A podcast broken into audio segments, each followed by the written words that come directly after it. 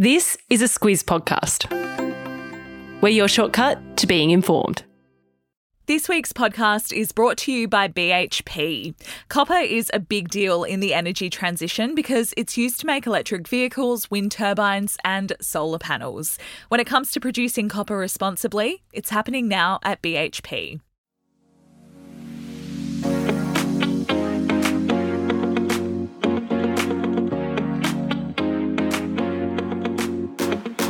Saturday Squiz is your shortcut to being informed, weekend style. I'm Kate Watson. And I'm Claire Kimball. In Saturday Squiz this week, what's been happening on the moon, as well as the plane crash that's said to have taken down Russian military leader Yevgeny Prigozhin. And Kate, we promised that we'd talk about the Intergenerational Report, and we're people who are good for our word, so we're back on that.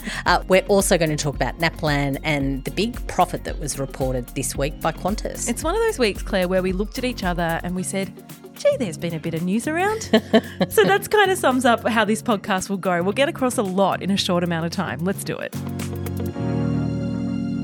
First of all, Claire, the most clicked link out of the Squiz Today newsletter exposes us all for what we truly are, which is lovers of gossip. It's a bit uncomfortable, isn't it? It's so uncomfortable. It was a link to a rumour that Nathan Cleary and Mary Fowler are dating. If you clicked it, I clicked it too. Yeah, we see you. Like, we know what it's about. We're here for it. It's fine. We put it there so you could click on it. So it's fine. And look, Nathan Cleary, he is a rugby league star. Mary Fowler, she's an international football whiz. We all know Mary Fowler now, surely. They aren't dating. They aren't dating. It's not happening. They just got ice cream. Can we leave it there? We can. And look, we can move on.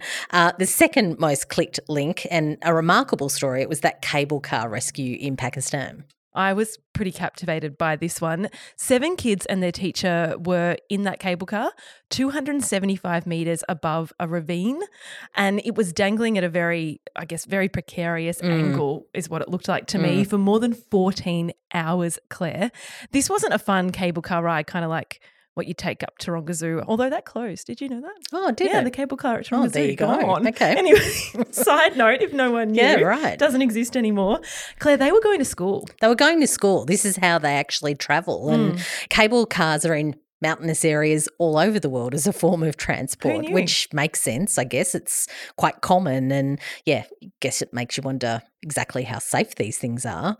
Reports say that in Pakistan there haven't been problems in the past, and that actually locals look at them as a very safe way to travel. And just do it day in, day out. There have been tragedies in other countries, and I know you say it's safe, but gee, Claire, looking at it, it really doesn't look safe. They were eventually rescued zipline style. The footage is quite something. We'll put a link to it in your episode notes if you missed that one. Speaking of dangerous travel, Claire, the efforts of Russia and India to reach the moon has been a big story this week. We should say at the outset, I was very keen to make sure we pointed out that these are uncrewed missions. Yeah, no people were hurt in the making of these moon landing attempts. So just keep that in mind as we go through all of this. And look, after almost 50 years of not a lot of interest in the moon, it's quite telling how competitive tensions, I think, can just get both of those nations, Russia and India, both racing to that southern side of the moon. So the dark side of the moon. The dark side of the moon, yeah. Both of us think that that's a lyric of a song, and we can't land what song it's in. If anyone knows. We know it's an album. We know it's an album. We know it's a Pink Floyd album, but we think there's a lyric. There's somewhere. We haven't nailed it yet. Anyway, the dark side of the moon is a whole thing, and the fact that India landed there, it's first time. Yeah, Russia couldn't stick that landing, and that really was quite a big story at the start of the week. India did land, and gee, they were happy about it. Yeah, they'd attempted it before back in 2019. Tell me about that, because that was quite a moving failure. They really, really wanted to land in 2019. It was a really big deal, and their Prime Minister Narendra Modi was at the central control to see it all go down. It crashed. The guy who was leading the mission bawling his eyes his eyes out. Narendra Modi comes over and gives him a really big hug. It was quite a moment. This is the leader of the biggest country in the world. Yeah, exactly. This time, though, they've stuck it. Modi wasn't there. He was at the BRICS conference in South Africa, but he did dial in. He didn't get his moment to hug anyone. It makes India the fourth nation in the world to have landed on the lunar surface. And the first one, as we said, to land at the southern point. It's a massive point of national pride. Modi's been leading the charge, as you say. He sees the private space industry, Claire, as a big opportunity for India. There's an economic part to it, but there's also a general election next year. There sure is, and Modi is a nationalist. We'll no doubt spend a bit of time in the coming months talking about that.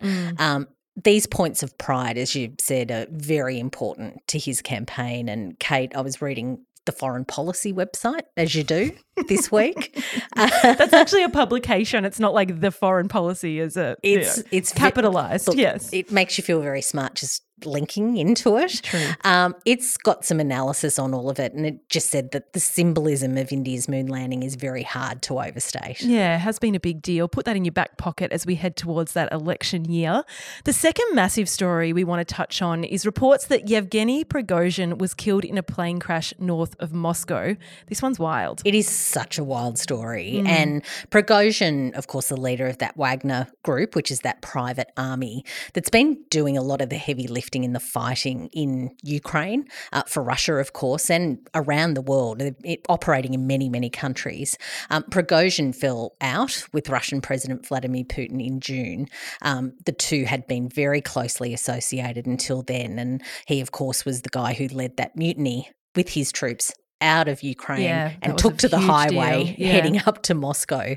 It was a wild couple of days, and and really fascinating look at a guy who was Putin's chef. He was a prisoner. He was a hot dog salesman. He was Putin's chef.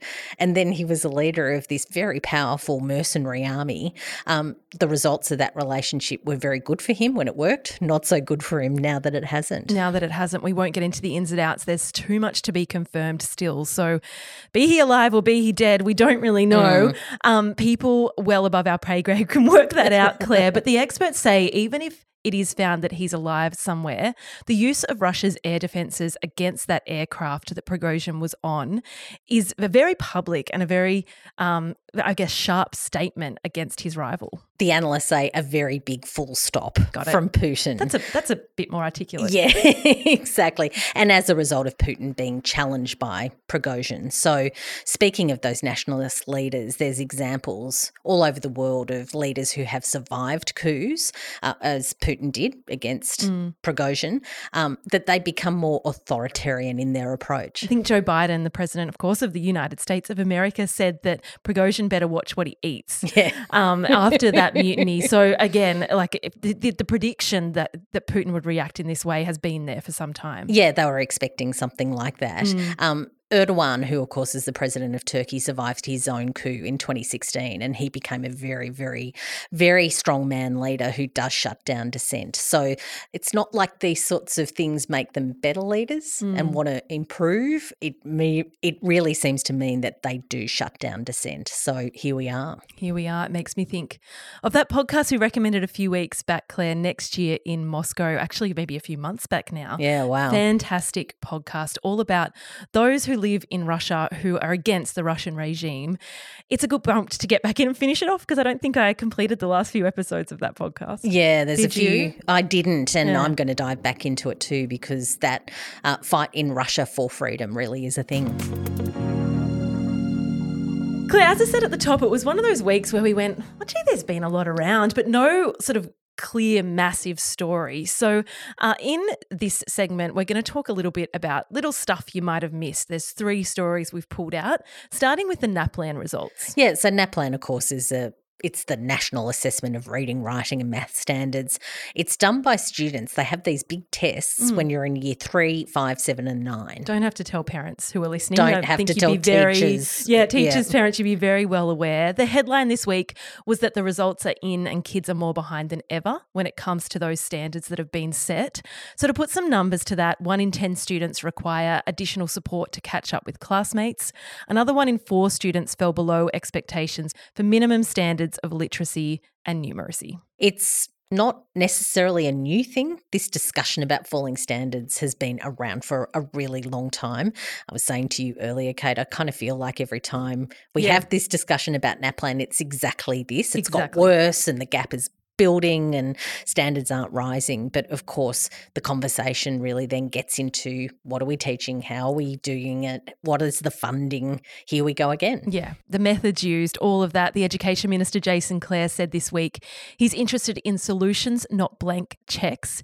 He also said, Clare, this is the quote, "I'm not going to blame the opposition for 10 years of failure," which I thought made me laugh. It's one of those politician sentences that belongs in utopia, doesn't it? It's like, I'm not going to blame you, but you know what? It's kind of your fault. Look, classic.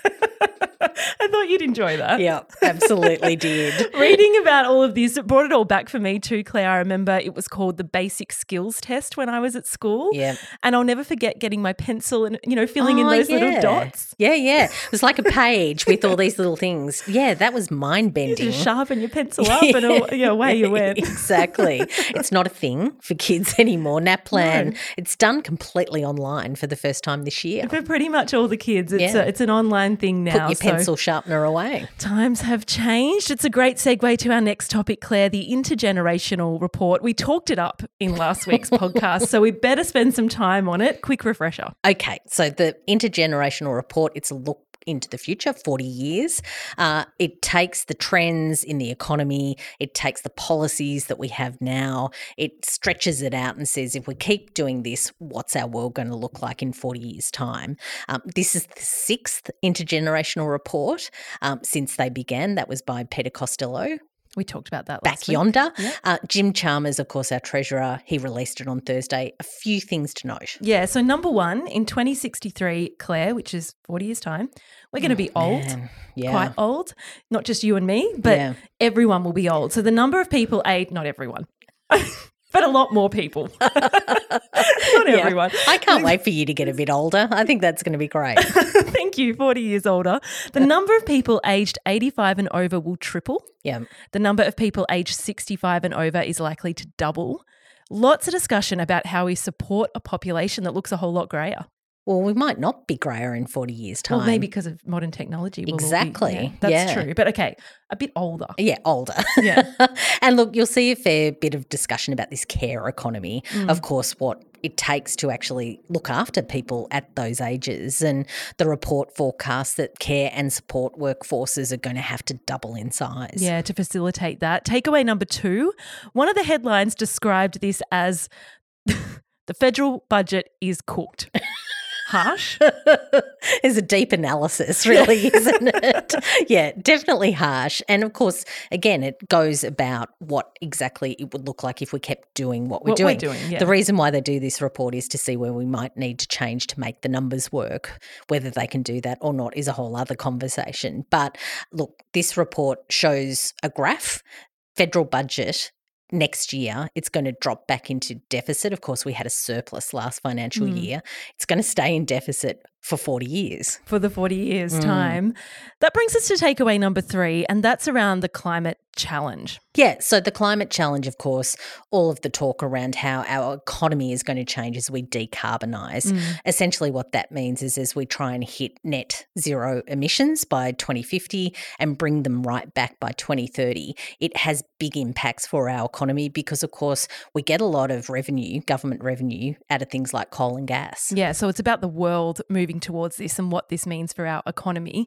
To all of that, I mean, there's a lot more in it, but those are the sort of the few takeaways we wanted to pull out.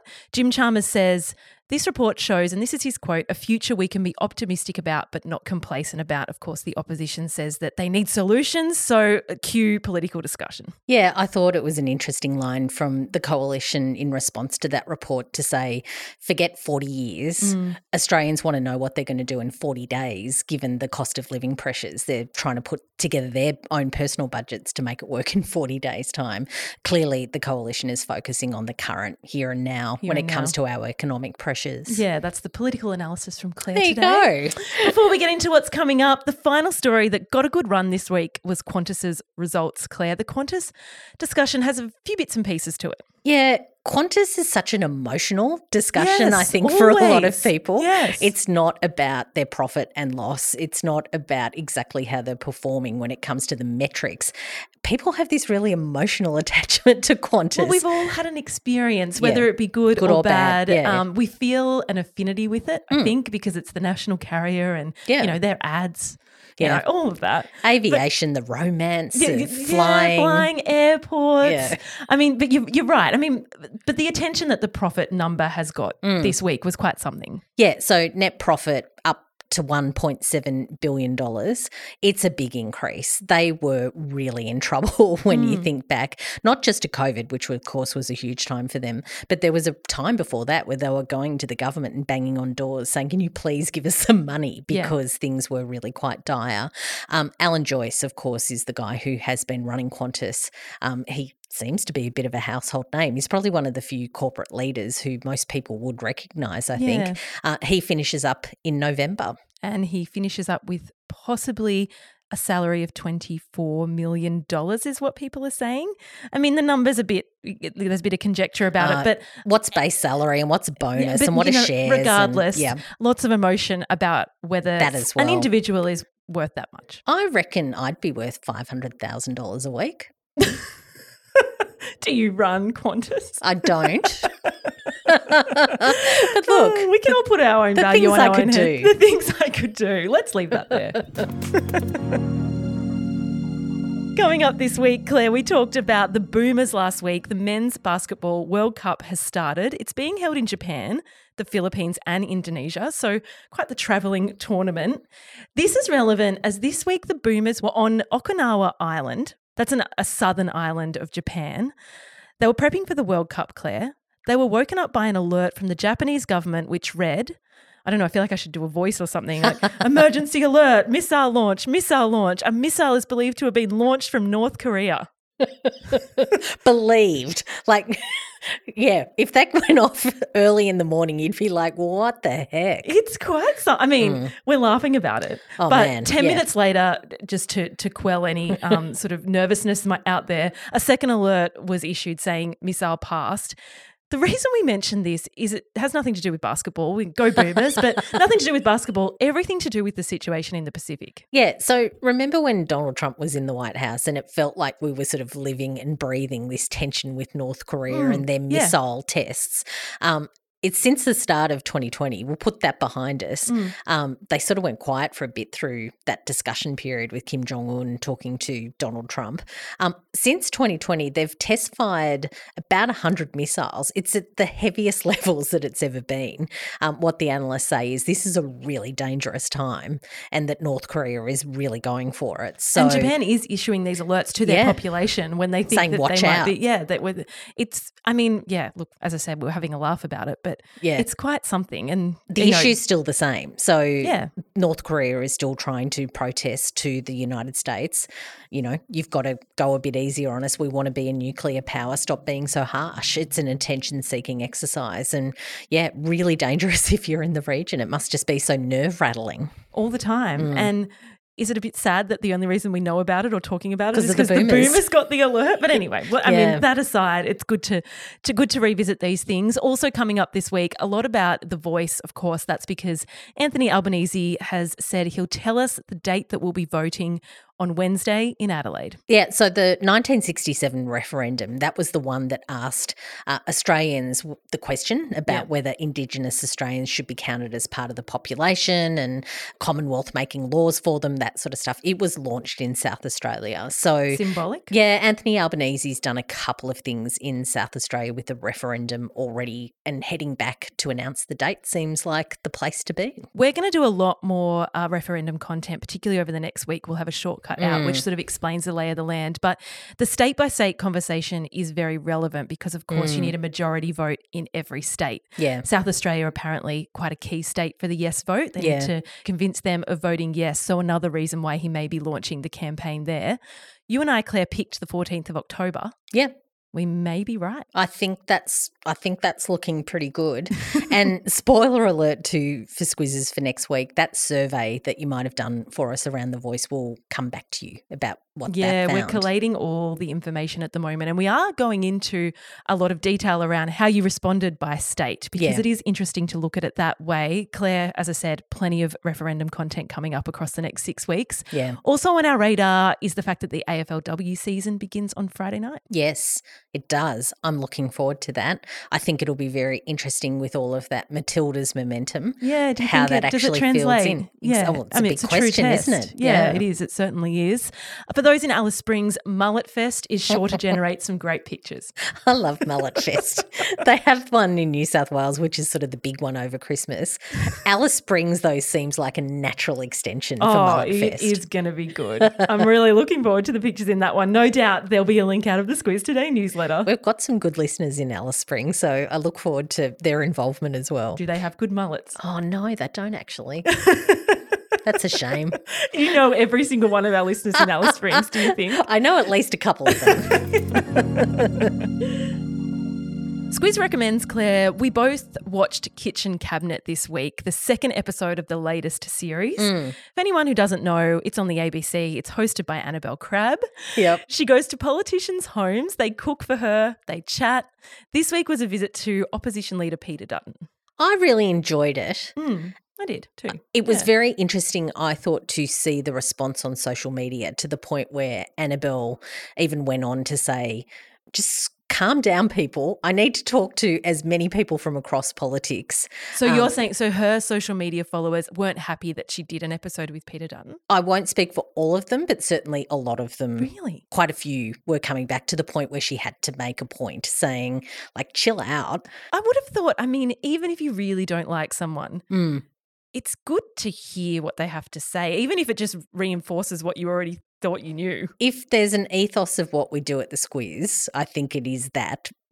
Open minds, be a bit balanced, just have a listen to what people are saying. Yeah, and I mean, if it makes you dislike him more, fine. And I get that people don't like certain political figures and they don't have to, you know, tune in if you don't want to, but like trot along. It's a great show for all of those reasons. I think she's at Linda Burney's place next week. Linda Burney's next week. There's actually quite a good lineup coming, and I just find the format really engaging and interesting. Yeah, not to mention the cooking. Seafood chowder Peter Dutton chose to cook. Yeah, good one. Yeah, I like a seafood chowder. On the foodie theme, the Gourmet Traveller's Best Restaurants list was out this week. We've got a link to that in your episode notes. We're asking, though, for your restaurant recommendations. Wherever you are in Australia, and we know you are Australia-wide, regional, rural, metro, we want to hear, you know, your favourite place to eat. Yeah, I've got like lots of favourite places to eat. My favourite place to eat in Goulburn is the charcoal chicken. Oh, yeah, I think I've told you about them before. Delicious. I'm trying to think now. But we're thinking more restaurants. And we are thinking more restaurants. There's so many great restaurants out and about. Well, I'm from Bermagui and you can't beat the fish and chips down there. But again, amazing. Not a restaurant. Not what we're asking for. We'd like you to send in your restaurant recommendation. Takeaway. Maybe we should do the takeaways of Australia. Hey, whatever the audience decides. That can be our next venture. Let's just see what the what you come up with. You can email us. You can send us a message on social media. If you're on Spotify, you can jump on there and answer the Q&A question this week. We're keen to showcase some of the great eateries around the country. Squiz Press, Claire, I am off on a holiday next week. Who said you could do that? I think I just decided. Yeah, good for you. But that's not the important part of the story. The important part of the story is that Larissa Moore is back. Yep. It's been so great to have her back. Yeah. She's been in the office for a couple of weeks with us. We just love having her around. She's going to be on the podcast, this podcast, next Saturday, which is going to be awesome. And the following Saturday. I'm going for 2 weeks. Who said you could have two of these? I'm missing two Saturday Squizzes. But, I mean, she's a very familiar person to people who have been listening to the Squiz Today podcast for a long time. She hosted that podcast for a really long time. She's been on maternity leave. She's back and thrilled to get back behind the mic, I'm sure. Yep, we're going to have a good chat this time next week. Look forward to it.